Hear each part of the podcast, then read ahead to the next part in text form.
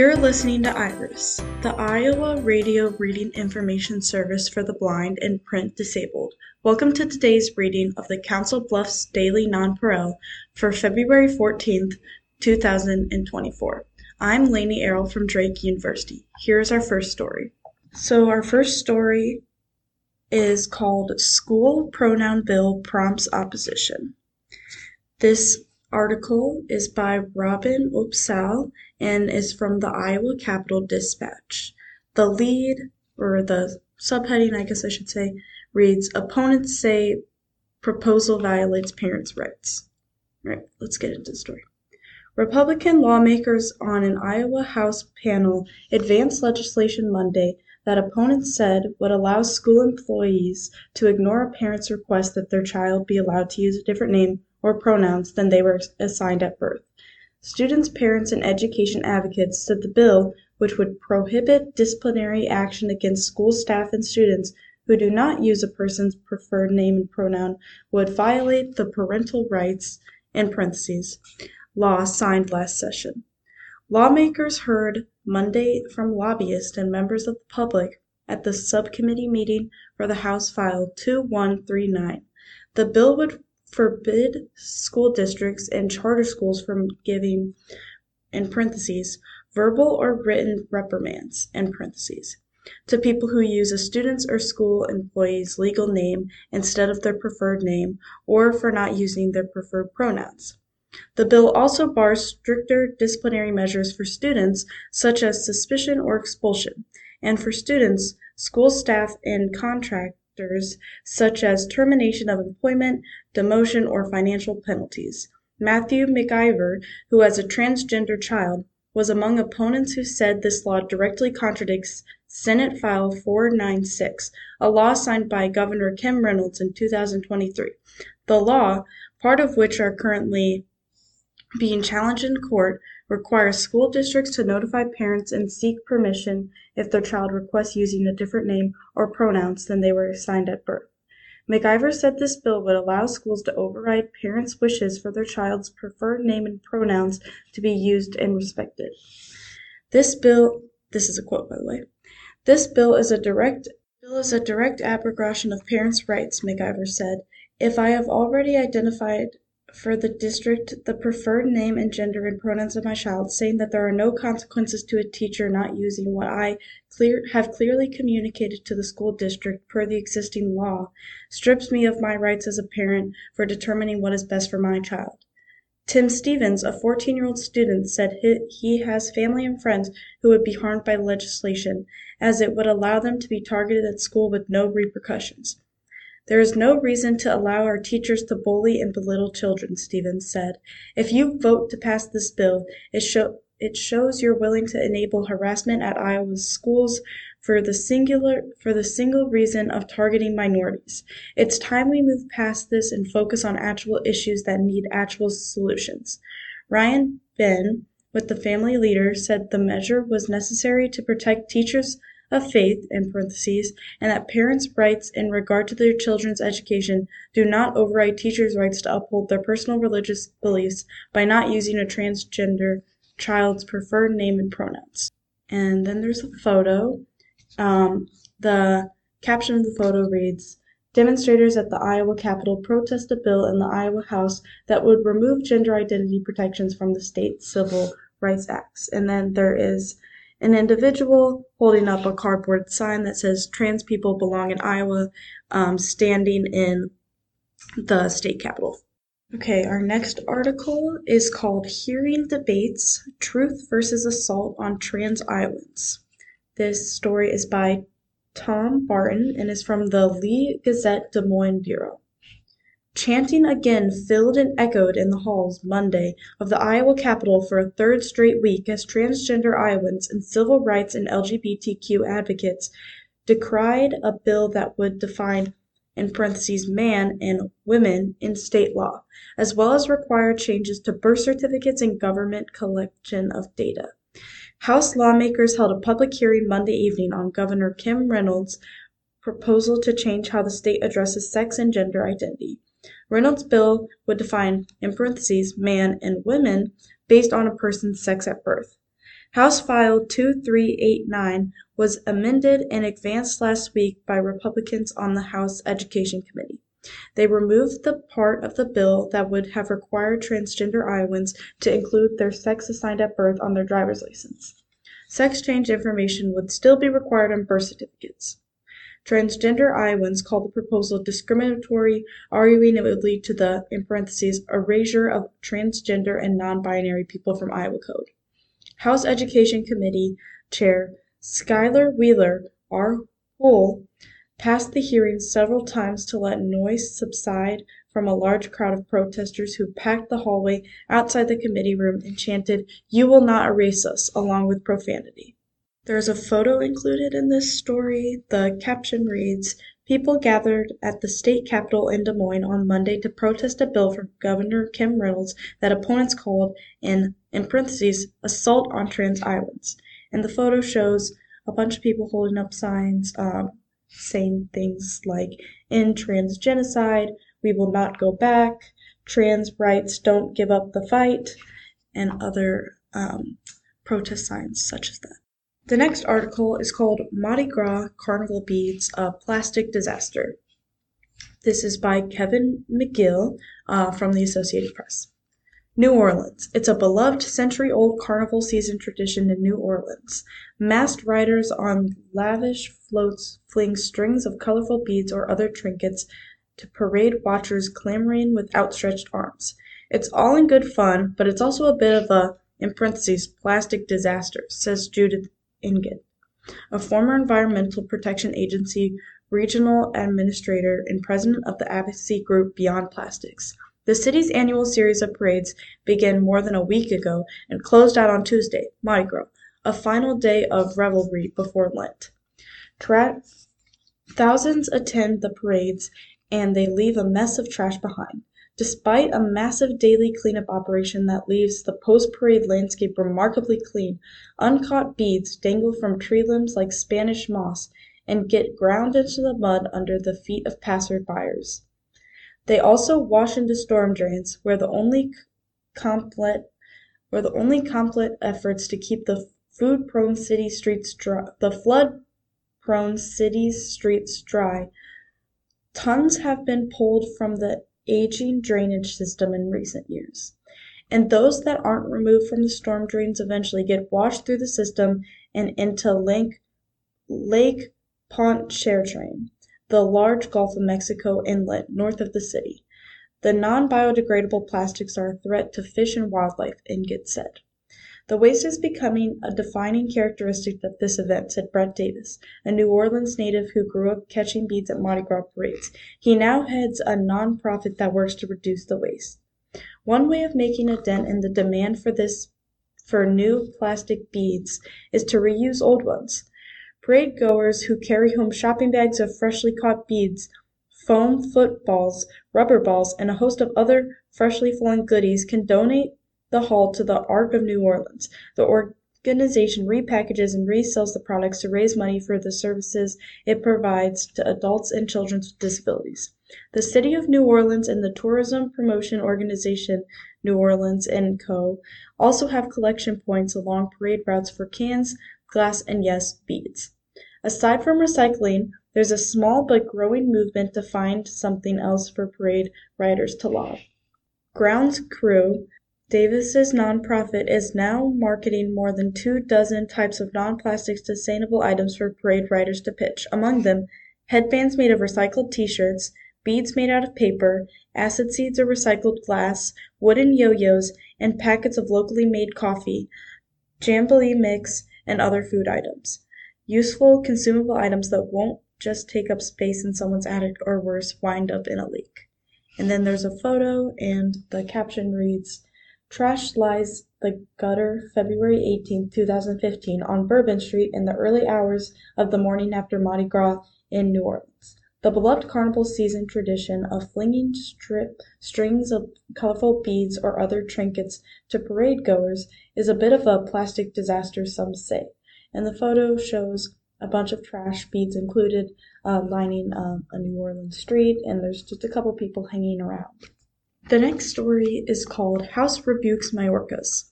This is by Lisa Mascaro, Rebecca Santia, and Elliot Spagat, and is by the Associate Press. It says Republicans vote to send impeachment charges to Senate. Now let's get into it. Washington. The U.S. House voted Tuesday to impeach Homeland Security Secretary Alejandro Mayorkas, with the Republican majority determined to punish the Biden administration over its handling of the U.S. Mexico border after failing last week in a politically embarrassing setback. The evening roll call proved tight, with Speaker Mike Johnson's threadbare um, GOP majority unable to handle many defectors or absences in the face of staunch Democratic opposition to impeaching Mayorkas. The first cabinet secretary facing such charges in nearly 150 years. The House impeached Mayor the House impeached Mayorkas 214 to 213. With the return of Majority Leader Steve Scalise to bolster the GOP's numbers after being away from Washington for cancer care and a northeastern storm impacting some others, Republicans recouped despite dissent from their own ranks. President Joe Biden called it a "plantic act of unconstitutional partisanship that has targeted an honorable public servant in order to play petty political games." The charges against Mayorkas next go to the Senate for a trial, but neither Democratic nor Republican senators showed interest in the matter, and it may be indefinitely shelved to a committee. The Senate is expected to receive the articles of impeachment from the House after returning to session February 26. Senate Majority Leader Chuck Schumer, um, Democratic New York Party, called the case against Mayorkas a sham impeachment and a new low for House Republicans. The vote came the same day Authorities said arrests for illegal crossings on the U.S. border with Mexico fell by half in January from record highs in December to the third lowest month of Biden's presidency. Seasonal declines and heightened enforcement by the U.S. and its allies led to the sharp decline, said Troy Miller, acting commissioner of the U.S. Customs and Border Protection. U.S. authorities repeatedly praised Mexico for a crackdown launched in late December.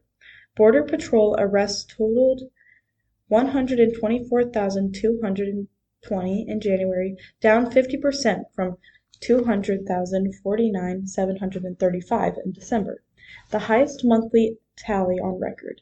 Arrest of Venezuelans plunged 91% to 4,422 from 46,920 in December. The January decline may prove tenacious.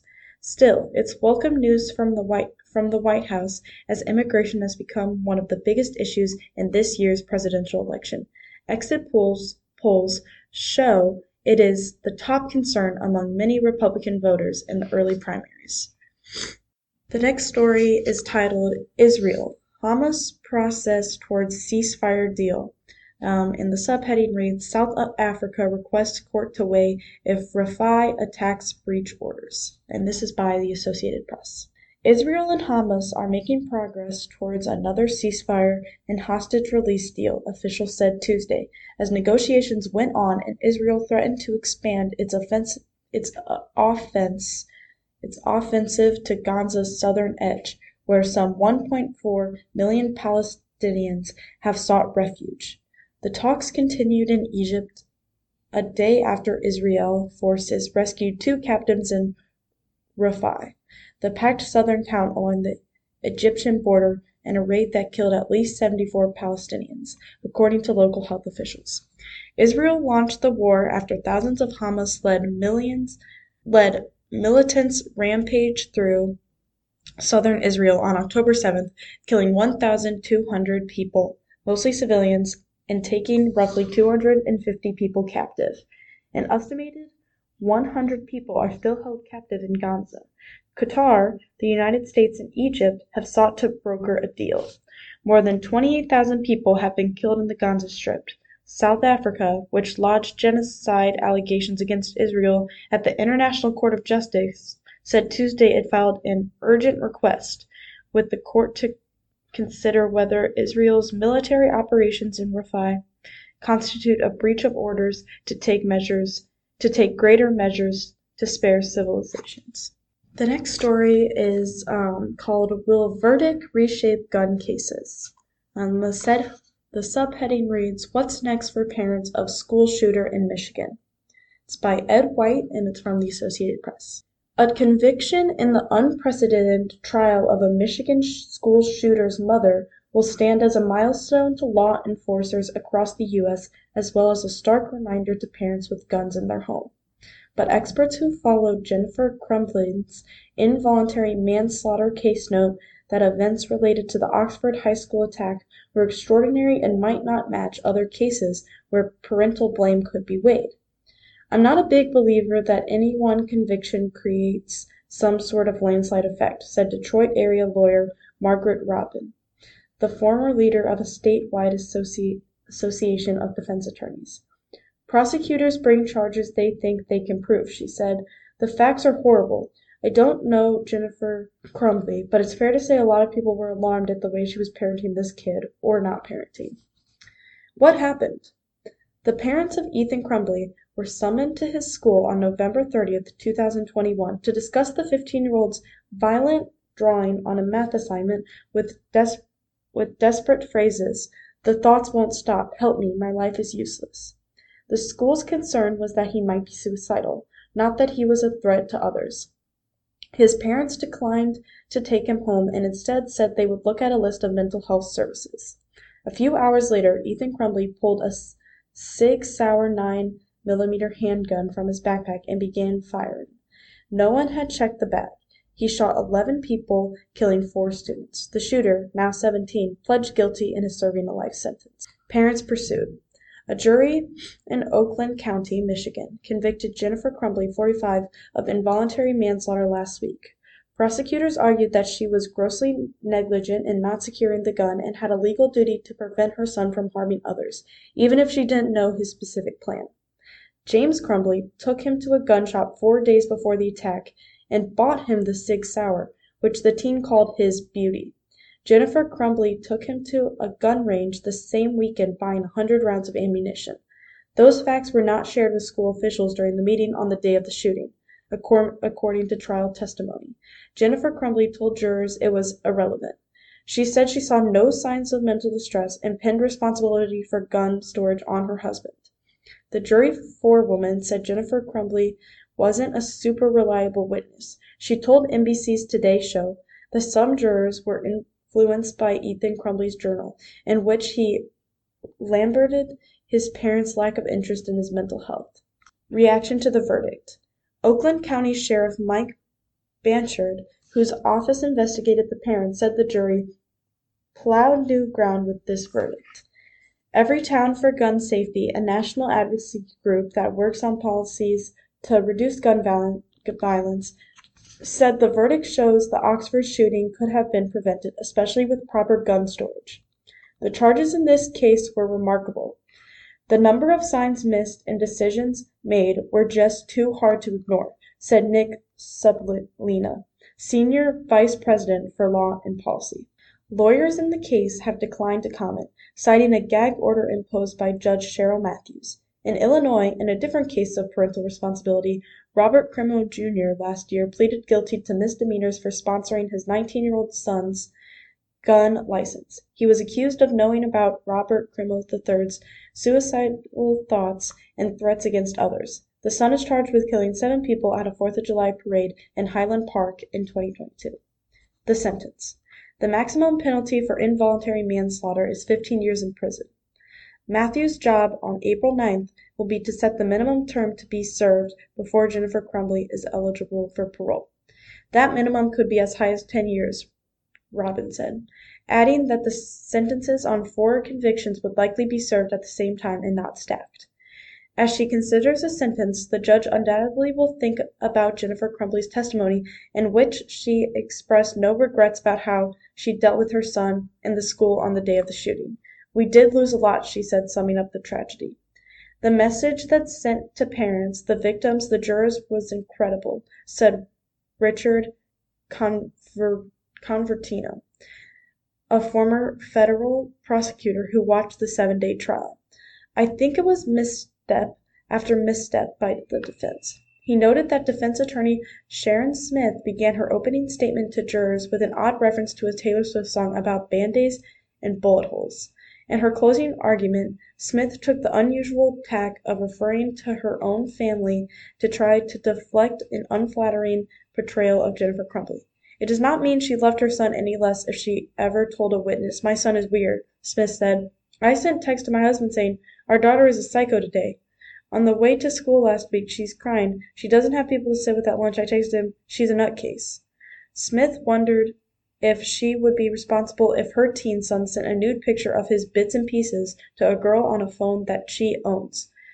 Convertino and Jennifer Crumbley's trial defense was a losing proposition from the start and went down from there. Father's trial. James Crumbley, 47, faces his own involuntary manslaughter trial March 5th. He too will be confronted with evidence that he didn't do enough to help his son before the shooting.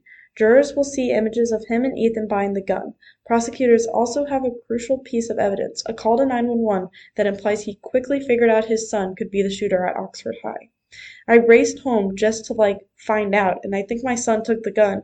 I don't know if it's him. I don't know what's going on. I'm really freaking out. My son's name is Ethan Crumbley, he said on that call. Um, and then there is a photo, and the caption reads Defendant Jennifer Crumbley exits the courtroom February 6 after being found guilty of involuntary manslaughter at the conclusion of her trial at Oakland County Circuit Court in Pontiac, Michigan. Crumbley, the mother of a Michigan school shooter, is the first parent in the U.S. to be found criminally responsible for an attack conducted by their child, and the photo shows um, a, um, Jennifer Crumbley um, looks like in a courtroom, and there's an officer right behind her. The next um, story is called Biden urges lawmakers to pass Ukraine funding. And the subheading reads Speaker suggests a vote might not happen for months, if at all. And this is by Associated Press. Press. President Joe Biden on Tuesday called for House Republicans to urgently bring a 95.3 billion aid package for Ukraine, Israel, and Taiwan to a vote, warning that refusal to take up the bill passed by the Senate in the early morning would be playing into in parentheses Russian President Vladimir Putin's hands. Supporting this bill is standing up to Putin, um, Biden said from the White House. We can't walk away now. That's what Putin is betting on. But the package faces a deeply uncertain future in the House, where hardline Republicans aligned with former President Donald Trump, the vote runner for the GOP presidential nomination and a critic of support of Ukraine, opposed the legislation.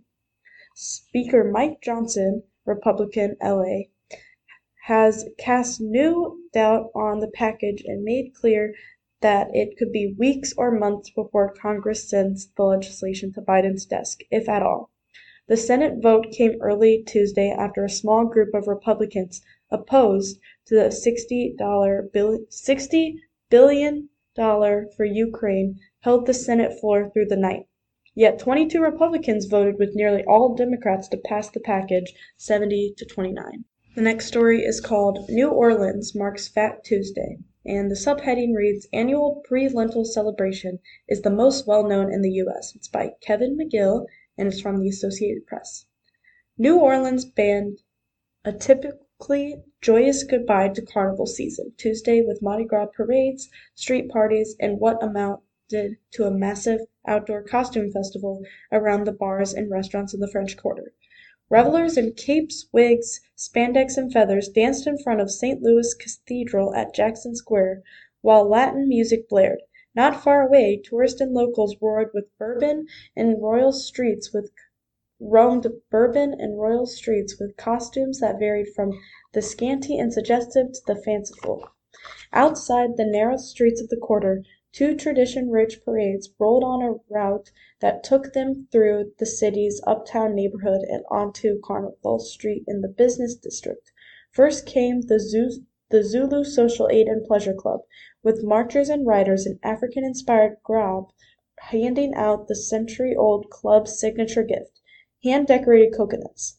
Later, Rex, king of Carnival, rolled down St. Charles, stopping for a ceremonial toast at a historic downtown building with Mayor Latoya Cantrell. Mardi Gras, or Fat Tuesday, is a secular holiday but it's tied to Christian and Roman Catholic traditions. It always falls the day before Ash Wednesday and is seen as a final day of feasting and revelry before sol- Solemnity of Lent. Monday night featured the parade of Crew of Oak co-founded by homegrown musician and actor Harry Connick Jr. In addition to elaborate floats and marching bands, participants included Con- Connick himself, actor Neil Patrick Harris, and Harris's husband, David Burtka. New Orleans has the nation's largest and best-known carnival celebrations. It's replete with cherished traditions beloved by locals, but it's also a vital boost to the city's tourist-driven economy, always evident in the French Quarter. The annual pre-Lenten festivities aren't limited to New Orleans. Similar celebrations are held in Louisiana and along the Gulf Coast. Mobile, Alabama, where six parades were scheduled Tuesday, lays claim to the nation's oldest Mardi Gras celebration. Other lavish carnival celebrations in Brazil and Europe are now world renowned.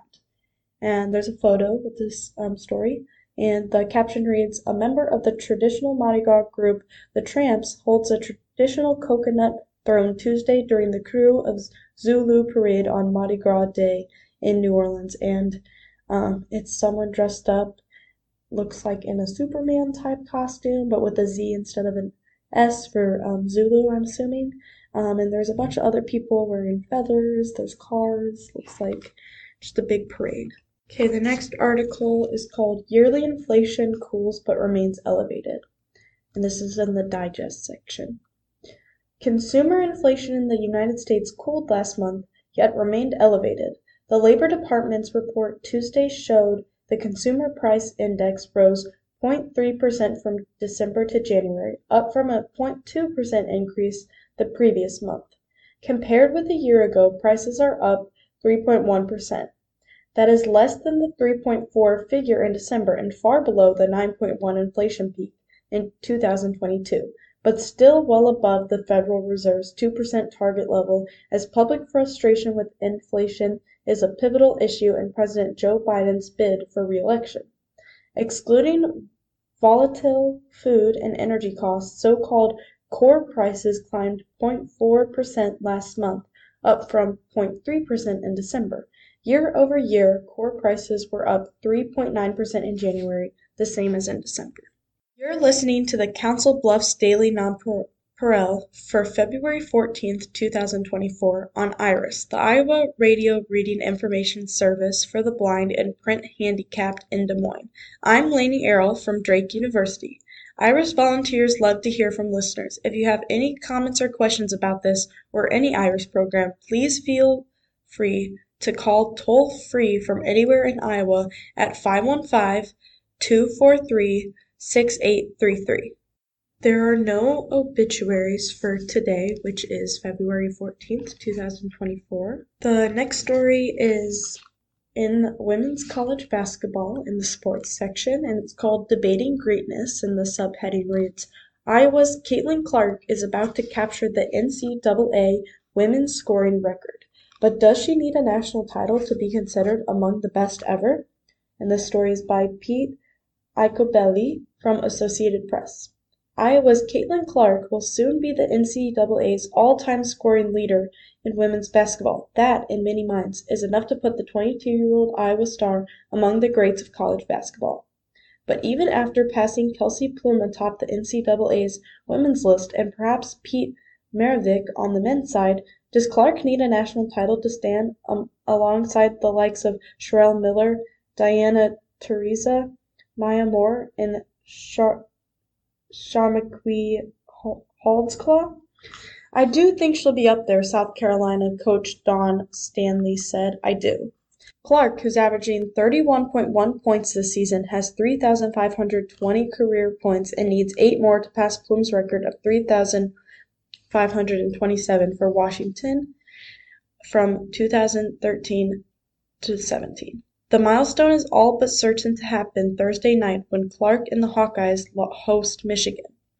Clark also could pass Detroit Mercy's Antoine Davis, who has 3,664 points, and perhaps even Maravich, who put up 3,667 points for LSU in three seasons from 1967 to 70.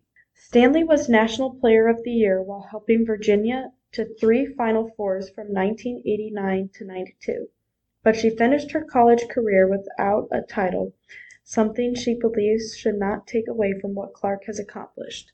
The 22-year-old Clark excels in an era when women's game is bursting with growth and new fans in the arenas and on TV, Staley said. Even the ones who are just starting to see her will be talking about her greatness, Staley said, and that's something some of the other greats didn't have. Pearl Moore, like Staley, a member of the Naismith Hall of Fame, remembers too well how few people paid attention to the women's games when she played at Francis Marion in the late 1970s and became the most pro- prolific women's scorer in history. No matter where Clark finishes this season, she's unlikely to catch Moore's mark of 4,061 points from 1975 to 70. Moore's total is not recognized in the NCAA's scoring list because she played in the Association for Intercollegiate Athletics for Women (AIAW). No matter, she said, Clark has brought the game to a bigger stage. It's great to see so many people paying attention, Moore said. Former Notre Dame coach Muffet McGraw, who won two NCAA titles in 2001 and 2018 with the Fighting Irish, believes Clark has established her spot, whether she and the Hawkeyes with the national tournament or not. The lines of fans, young and old, can be both a joy for Clark to draw from or an added level of pressure for her to live up. The greats, McGraw thinks, have that have that will to succeed within them, then, no matter if there are millions, thousands, or dozens watching. She has definitely met the moment. McGraw said. Clark has seemingly kept a rational perspective publicly about chasing a championship. Iowa reached the title game a year ago by beating Staley's undef- undefeated number one Gamecocks 77 to 73, but they were beaten soundly for the championship by LSU 102 to 85. Afterward, a visibly upset Clark said she wanted her legacy to be on her young fans and the people of Iowa. I was that young girl, she said. All you have to do is dream, and you can be in moments like this. Um, and then there's a photo um, at the top. Um, the main photo is of Iowa guard Caitlin Clark as she adjusts her hair during February 3rd game against Maryland in College Park. Um, and then there's three other photos. Um, one of Candace Parker, um, who was a basketball player in 2007. And then there's another photo of uh, Diana Taurasi. Um, and then um, the last photo is of Cheryl Miller um, after she won the NCAA Women's Basketball Championship. All right, the next section is called What to Watch Wednesday. Obviously, it's Wednesday, February 14th, 2024.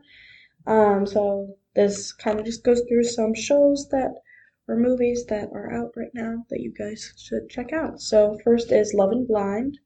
Love is Blind from Netflix. Um, and it says this reality dating series, which is one of Netflix's consistently highest performing shows worldwide and now has multi international spin offs, returns for a sixth season. More singles looking for love will be choosing someone to marry without ever meeting them. Episodes roll out Wednesdays over four weeks, with the final finale on March 6th. The series has been renewed for season 7. The next one is I wish for a I wish for an I dream of Jeannie Valentine's Day marathon, which is on Antenna TV beginning at noon. Enjoy nine hours of episodes from the classic 1965 to 70 sitcom I Dream of Jeannie, led by Barbara Eden as Jeannie and Larry Hagman as May Madge. Tony Nelson, the marathon begins with The Lady in the Bottle, the series premiere in which Jeannie and Tony meet, and it also includes the season 5 episode The Wedding, which finds the pair getting married. The next is The Conners, which is on ABC at 7 p.m. In this new episode, Valentine's Day treats and credit card cheats, Becky wants to introduce Tyler to Beverly to Beverly Rose, but she is skeptical of Tyler's bonding approach. Then there's Wild Cards, which is on CW at 7 p.m. In the new episode, the accountant of Monte Cristo, after an accountant is kidnapped, Ellis gets an urgent call from an old friend to help get him back. Then there's Nature on PBS at 7 p.m. Sir David Attenborough unearths a once-in-a-lifetime discovery, the fossil of a giant pliosaur, the largest Jurassic predator ever known. In the episode, Attenborough and the Jurassic sea monster follow a team of forensic experts on a perilous expedition to evacuate the skull, uncover the secrets lying deep within the fossil, and unlock clues about the life of this giant sea beast. Next is Not Done Yet, Not Dead Yet on ABC at 7:30 p.m. After receiving some advice from Cricket, Nell realizes on Valentine's Day that she may be using ghosts as an excuse to not open herself to love in the new episode Not a Valentine Yet. Then there's Nova on PBS at 8 p.m. In the new episode Building the Eiffel Tower, explore the revolutionary engineering behind Paris's iconic landmark. Completed in 1889, the Eiffel Tower smashed the record for the tallest structure on Earth, ushering in a new age of global construction that reached for the skies. Then there's Ghost Adventures Screaming Room on the Discovery Channel at 9 p.m., and this is the season premiere.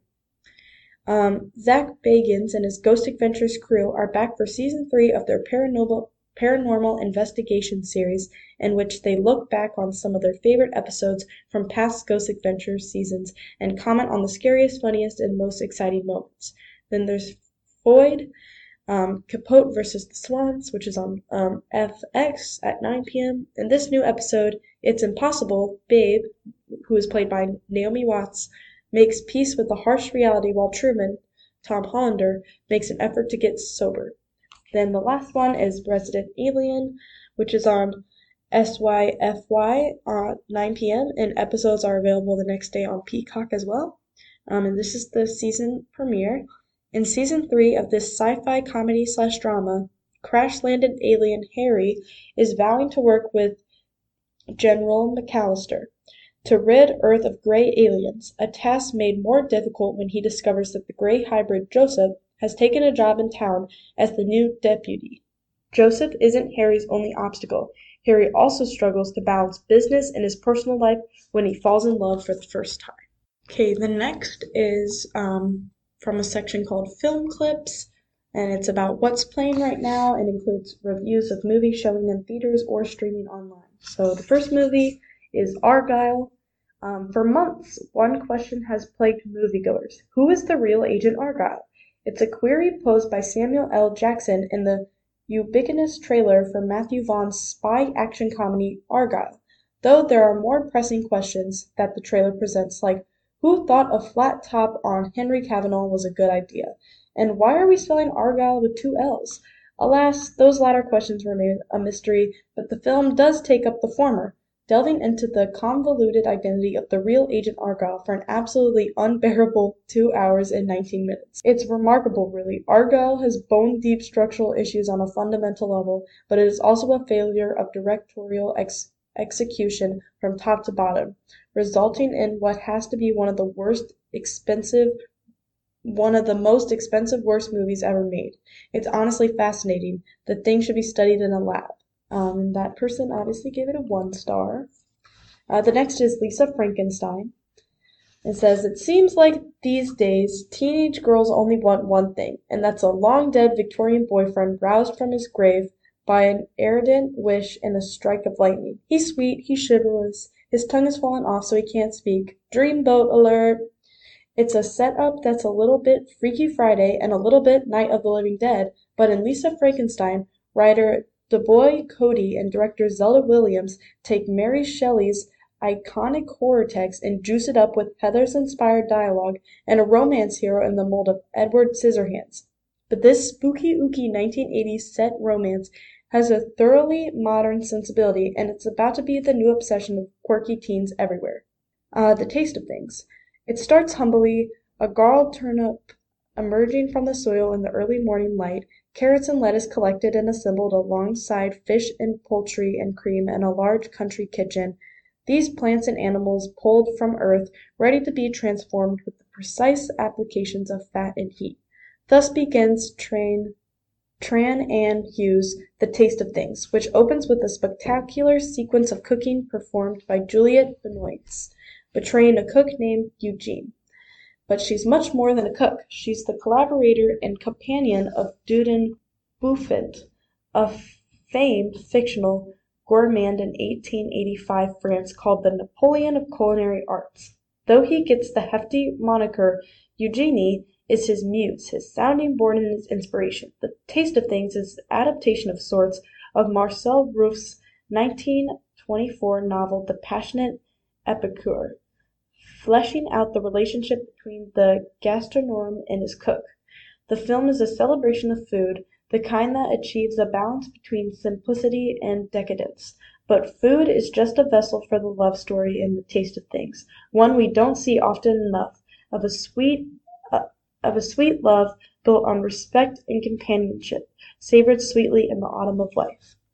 Um, and then there's a photo, um, and it's of Lisa Frankenstein, and it shows Lisa Frankenstein and her boyfriend, um, who stars Kathryn Newton, who is Lisa Frankenstein, and Cole Sprouse as the boyfriend. So this next story is kind of a little bit of everything, but it's a Valentine's Day special, so of course I have to read it. Um, it's called Sweet Celebration, and it's a by the numbers look at the year's most romantic holiday. Um, so first it goes over America's romantic places, and it's some places in the United States with names suitable for celebrating Valentine's Day. So it ranges from Love Creek, Washington, Love Creek, Oregon, and Love Creek, California. And then there's Loveland, Colorado, Lovelock, Nevada, Loveland Park, Ohio, and Love Lake, Minnesota. Um, and then for candy, for what the rise of sweetheart purchases is over, and heart shaped boxes of chocolate finish nearly even as the top of Valentine's Day candy. And so it looks like looks like conversation hearts as of 2023 are still the top selling candy for Valentine's Day, uh, but heart shaped box of chocolates are almost up there with only a 0.2% difference in who's buying the most. Um, and then it goes over flowers, and it's a rose by any color. And it says Shakespeare's Juliet said a rose by any other name would smell as sweet, but what about its color? Here's what you are really saying with the roses you send this Valentine's Day. So a red rose says, I love you. It's about respect and courage. A white rose is silence, humility, innocence, and purity. Yellow rose is for friendship and good cheer. And a pink rose is happiness, grace, and grace. Uh, and then an orange rose is enthusiasm and desire. Um, and then the last thing is how much on average will be spent on certain things. So, on a significant other slash spouse, it's $101.84. On other family members and children, it's 29.8 cents. Um, on like classmates or teachers for those Valentine's Day gifts, it's uh, $12.02. On coworkers, it's uh, $9 and 13 cents. And then on pets, it's $11.09. All right, the next thing I'm going to read is This Week in History. So, um, on February 13th, in 1923, the New York Renaissance, the first all black pro basketball team, is organized. The Rens become one of the dominant basketball team of the 1920s and 1930s. On February 13th, in 1937, the NFL Redskins moved from Boston to Washington. In 1948, Dick Button, uh, the Olympic gold medalist, beats Hans Krischler again to win the men's World Figure Skating Championship in Davos, Switzerland. 1954, Furman's Frank Selvy scores 100 points in a 149 to 95 victory over Newberry. Shelley breaks the record of 73 points set by Temple's Bill Muckvy in 1951 with 40 with 41 field goals and 18 free throws. Um, in February on February 14th in 1953, Bill Chambers of William and Mary grabs 51 rebounds in a 105 to 84 victory over Virginia. Um, in 2010, the Eastern Conference edges the West 141 to 139 in the NBA All-Star game before the largest crowd ever, to watch a basketball game, a crowd of 108,713 at Cowboy Stadium watches Dwyane, Wade score 28 points and take MVP honors before Dallas native Chris Bosh makes the winning throws with five with five seconds left. And then on February 15th in 1978, Leon Spinks wins a 15-round split decision over Muhammad Ali to take the world heavyweight title at Las Vegas. On February 16th, in 1980, American speed skater Eric Heiden wins the 5,000 meter in an Olympic record of time of 7 minutes 2.29 seconds. It is his second of a record five gold medals won at Lake Placid. And then on February 17th, on in 1955, American golfer Mike Schauck, Schauck sorry, uh, sets the 72-hole PGA record of 257 strokes. It is a record that stands until 2001. All right, the next story is called Chocolate May Have Benefits in Moderation, which is perfect for Valentine's Day. Historians credit Richard Cadbury, son of chocolatier John Cadbury, with the invention in the 19 in the 1861 of heart-shaped boxes filled with chocolates. The box, after the candy was consumed, was intended to store sentimental love letters or locks of hair, which were common practices in the Victorian era. Of course, chocolate has been around much longer than heart-shaped boxes for Valentine's Day. When first domesticated over 5,000 years ago, in present-day Ecuador, cocoa beans were used to prepare a bitter-tasting beverage that was thought to give strength and sexual prowess to the drinker, according to Wikipedia. In fact, the Latin name for the tree that produces cocoa beans is Theobroma cacao, which means food of gods. Time went on, and in sixteenth century Europe someone added sugar to chocolate, so here we are. Contrary to popular opinion. Chocolate is not an essential food group. It is, however, reported to be a vital part of rations for U.S. soldiers during wars of pre- the previous century. And when it comes to nutrition, there is some good news for those of us who adore this beloved treat. Cocoa beans, from which chocolate is made, are rich in substances called polyphenols. Among other benefits, have antioxidant compounds have been shown in human studies to improve the flow of blood through arteries and assist in keeping blood pressure under control. In general, more polyphenols reside in cocoa powder and baking chocolate, followed by dark chocolate, semi-sweet, and milk chocolate. And get this, chocolate has been identified as a polyphenol-rich food, along with tea and wine. And while I wouldn't necessarily recommend we eat chocolate for its nutrient content, it does contain a fair amount of essential minerals, including magnesium, iron, and zinc. Chocolate varies in fat content, check the label, but more than half the fat in products high in cocoa is in the form of healthful monosaturated fats and uh, secrant acid, a good guy saturated fat that may actually be good for our hearts, according to the USDA Food Data Central. While scientists continue their grueling study of chocolate's attributes, several analyses of this most loved food suggest that, eaten in moderation, chocolate may actually bestow some benefits to our health, according to a 2001 review published in the journal of Nutrients. How much is moderation? In 2021, researchers reporting in the European Journal of Preventive Cardiology calculated the association between chocolate consumption and the risk of heart disease in more than 300,000 people from six prospective studies. Their final tally was that the benefits of nutrients in chocolate appear promising and chocolate consumption at least once a week may be beneficial for the prevention of coronary artery disease. Uh, this was by Barbara Interman by the way, and there's a photo um, with the caption Chocolate has been around much longer than heart shaped boxes for Valentine's Day. And the photo shows one of those heart box of um, assorted chocolates. All right, the next story is entertainment briefs. Um, it says Beyonce announces country themed album. Beyonce has confirmed plans to release a country-themed album and drop two new singles.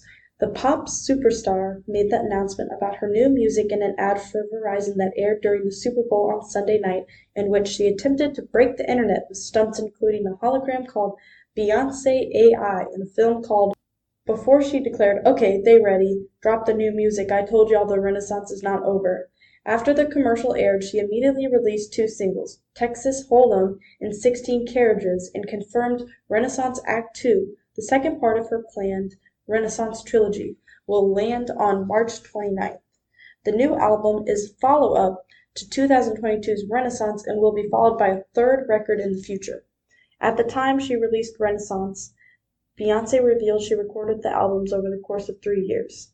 And then there's a photo and it's just Beyonce's face. And then it says, Downey predicts fiscally responsible cinema. Robert Downey Jr. feels that the success of Oppenheimer could herald a new era for cinema. The 58-year-old actor starred in Christopher Nolan's box office smash as Lewis Strauss and believes that it could lead to a new type of blockbuster that keeps budgets under control while maintaining the hype of a major movie. Downey told the New York Times, "Fiscally responsible event cinema. It almost laughs in the face of what I grew up in, the '80s bloated, big bucket behemoth that you go, it doesn't matter because they're still going to to double their money." Nolan recently said he had always wanted to work with Iron Man before handing him a role in the atomic bomb blockbuster. The Tenet director said, um, Downey in parentheses, has this incredible generosity of spirit. It means when he's in a scene with other people, he's making sure they are all doing their best, that they are all be- being able to bring their best to the table. And then there's a photo, and it's just of Robert Downey Jr. And that brings us to the end of today's reading of the Council Bluffs Daily Nonpareil for February 14th, 2024. The Nonpareil can be heard each weekday at 5 p.m. I'm Lainey Errol from Drake University in Des Moines. Thank you for sharing your time with IRIS, the Iowa Radio Reading Information Service for the Blind. Have a great day.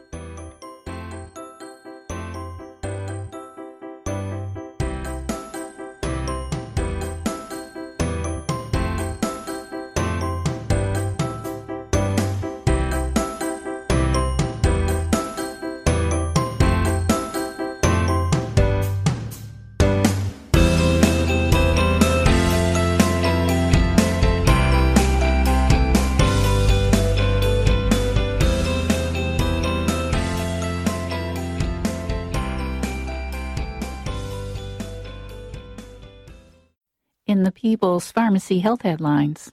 With half a dozen measles outbreaks currently underway in the U.S., as well as several serious international outbreaks, the news on measles vaccine from Denmark is important. Researchers conducted a nationwide study that included everyone born between 1999 and 2010. With more than 650,000 children in that group, they had more than 5 million person years of follow up. The Danish health system keeps excellent records on all of its citizens, including the children. Consequently, the scientists are confident that the 6,517 children diagnosed with autism during the study period are all the children who developed this condition. Children who did not receive the measles, mumps, rubella vaccine, or MMR, were equally likely as vaccinated children to develop autism. The investigators conclude the study strongly supports that MMR vaccination does not increase the risk for autism, does not trigger autism in susceptible children, and is not associated with clustering of autism cases after vaccination. The Food and Drug Administration has just approved a completely new type of antidepressant. The nasal spray called esketamine is expected to help people who have not responded to standard antidepressants. It will be marketed under the brand name Spravato. This drug is chemically related to the injectable anesthetic ketamine that's been on the market since 1970 and is available generically. Although esketamine is administered as a nasal spray, people will not be permitted to purchase it for home use. They will need to use Spravato under medical supervision at a clinic or doctor's office. Some experts have challenged the FDA's approval process for esketamine.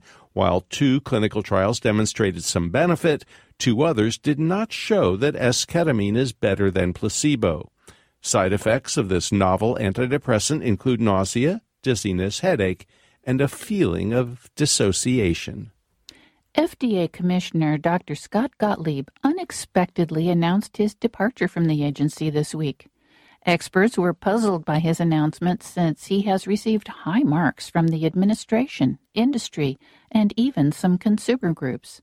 Dr. Gottlieb has raised questions about teen vaping and has been an outspoken critic of pharmacy chains that sell tobacco products to minors.